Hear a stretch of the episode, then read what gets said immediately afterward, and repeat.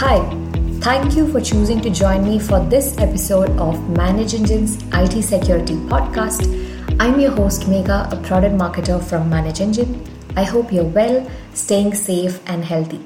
The topic for today's episode is a study on recent cyber attacks, especially during the pandemic. Ever since organizations and institutions have shifted to remote operations due to the COVID 19 pandemic, there has been a dramatic rise in the number of data breaches. Currently, cybercriminals are exploiting the situation of the pandemic to launch highly sophisticated cyber attacks on every industry possible. In the first six months of 2020, various Fortune 500 companies became the target of massive data breaches where hackers sold account credentials, sensitive data, confidential and financial information of these organizations on cyber criminal forums. The pandemic has been a breeding ground for quick cyber wins around the healthcare industry, government bodies, and the education space. The numbers are staggering and scary. The FBI recently reported that the number of complaints about the cyber attacks is up to as many as 4,000 a day. And that represents a 400% increase from what they have been seeing pre coronavirus.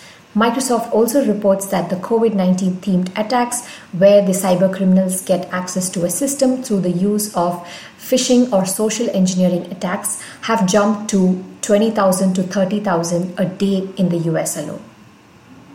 The incidents are centered around misconfiguration, credential stuffing, password exposure, phishing, unauthorized access, malware, and ransomware. To help understand the size and scope of these cyber criminals are undertaking, we will take a look at some of the major attacks on huge institutions that have happened during the 2020 pandemic.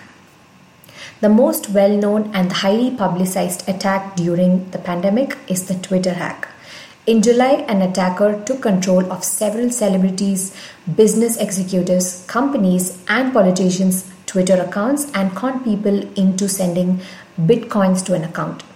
The attacker hacked into the accounts of Bill Gates, Elon Musk, and even Barack Obama, just to name a few. The perpetrator had used a combination of traditional hacking, such as phishing sites, and social engineering. The international hotel chain Marriott has become a data victim of a data breach affecting the personal details of 5.2 million customers. Names, addresses, phone numbers, loyalty member data, birth dates, travel information were compromised in the breach. Marriott discovered that the login credentials of two employees were compromised and used to access the details of the guests. Various organizations across the globe adopted the work from home policy. In view of the situation, the Zoom video conferencing app became the most used application for the virtual meeting and this popularity made it a prime target for cyber criminals. Over 500,000 Zoom accounts were being sold on dark web and hacker forums for less than a penny each. These credentials were gathered through credential stuffing attacks, where threat actors logged into Zoom using the accounts leaked in older data breaches. The successful login information were then sold to the hackers, including the victim's email addresses, passwords, personal meeting URL, and their host key. Clearly, the first half of 2020 was quite challenging for organizations in terms of cybersecurity, along with the adoption of the new normal changes. Besides, we're still unsure of what the cybercriminals have in store for us in the next few months of 2020.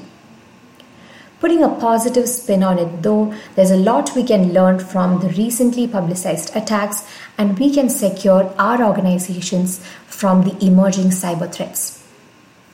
Here are some of the must follow security measures for your organizations to stay secured in these times. Educating your employees with security awareness trainings to help them recognize and combat emerging cyber threats. Incorporating phishing incident detection and response tools to instantly report suspicious looking and unsolicited emails. The Zoom data breach was a good example of practicing good password hygiene. Avoid reusing the same email and password combination for multiple online accounts and change the access credentials frequently. Enable two factor authentication whenever possible. A layered protection is always better than single access authentication. Keep all your software and applications updated with the latest security patches from time to time. And finally, use a VPN connection for a protected network to keep the hackers and other threat actors at bay while working remotely. Is your organization prepared to handle a cyber attack? Or are you looking for ways to strengthen your organization's cybersecurity? For more information on how to protect yourself against cybersecurity disasters like this, log on to www.manageengine.com slash That brings us to the end of the podcast.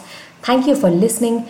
If you found this session useful, please share it. Also, do write to us if you have any suggestions on the topics for our forthcoming episodes. This is Megha signing off for now. Take care.